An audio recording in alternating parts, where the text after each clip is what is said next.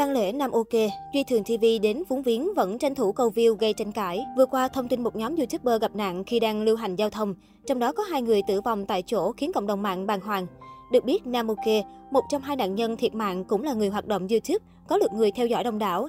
Để thể hiện niềm tiếc thương cho thành viên, người anh em của mình, Duy Thường TV, đã có mặt tại lễ tiễn đưa Nam Ok, đồng thời gửi một khoản tiền phúng viếng. Tuy nhiên, của cho không bằng cách cho.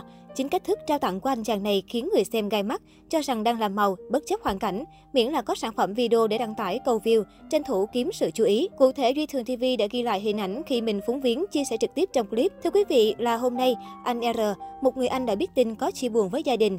Thứ hai là anh gửi số tiền này là 25 triệu. 25 triệu con sẽ gửi cho bà để bà mua nhang hàng tuần hàng tháng. Khi trao tiền viếng, Duy Thường TV không quên đưa ekip của mình đi theo ghi hình lại, đồng thời mời phụ huynh của Nam Ok lên trước ống kính. Chính hành động đó của anh trở thành tâm điểm của màn chỉ trích. Bên cạnh đó, có người còn tỏ ra ngán ngẩm khi Duy Thường TV thiếu tinh tế hoặc cố tình khoe mẽ khi bình thường số tiền phúng viếng dù nhiều hay ít sẽ được cất trong phong bì. Đằng này thì anh cố tình để lộ như đang cố chứng minh điều gì đó. Mặt khác cũng có ý kiến cho rằng việc Duy Thường TV quay clip ghi lại để minh bạch sau này đỡ vướng chuyện sau kê.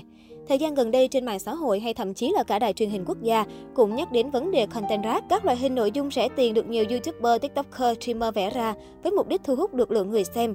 Nhưng những content đó độc hại ra sao thì người sáng tạo ra chúng không hề nghĩ đến.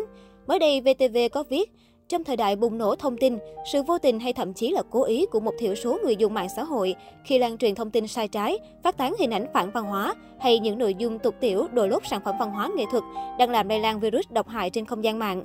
Môn hình vạn trạng nhưng có thể đặt một cái tên chung, rác mạng, mạng ảo nhưng hệ lụy là thật với nhiều cái kết đắng. Nạn nhân có thể là bất kỳ ai đó trong số chúng ta.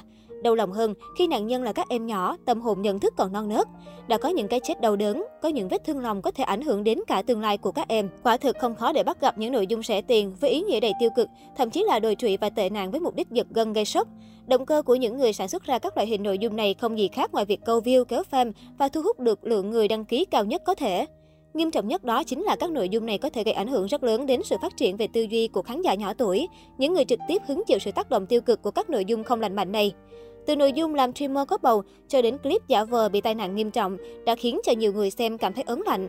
Bởi để có được lượng view thì họ, những người sản xuất ra nội dung clip đã bất chấp mọi content nguy hiểm nhất có thể. Hậu quả lớn nhất đó chính là sự quay lưng của khán giả không chỉ về nội dung clip mà ngay cả trong cuộc sống thực tại. Khi nhóm youtuber của Nam Ok gặp nạn, bên cạnh những bình luận xót xa thì có một bộ phận lớn cư dân mạng đã quay lưng chỉ bởi vì channel YouTube kể trên đã sáng tạo ra không ít các nội dung gây nguy hiểm cho khán giả. Đó chính là hậu quả lớn nhất khi các content rác chỉ có thể có được lượt click vì sự tò mò nhưng đã mất đi sự ngưỡng mộ và theo dõi một cách thực tâm và tình cảm yêu quý chân thật của khán giả. Và rồi khi sự việc không may xảy đến, có rất nhiều người đã từng xem những clip thuộc channel đó đã quay lưng bỏ đi.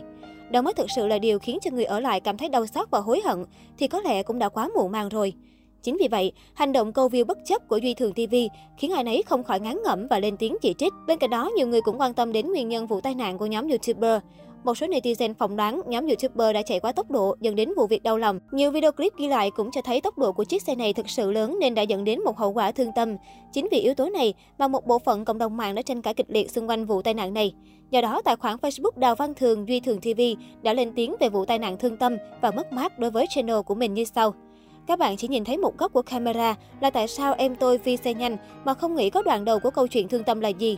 Tuy nhiên, nguyên nhân thực sự ra sao thì Đào Văn Thường vẫn không hé lộ.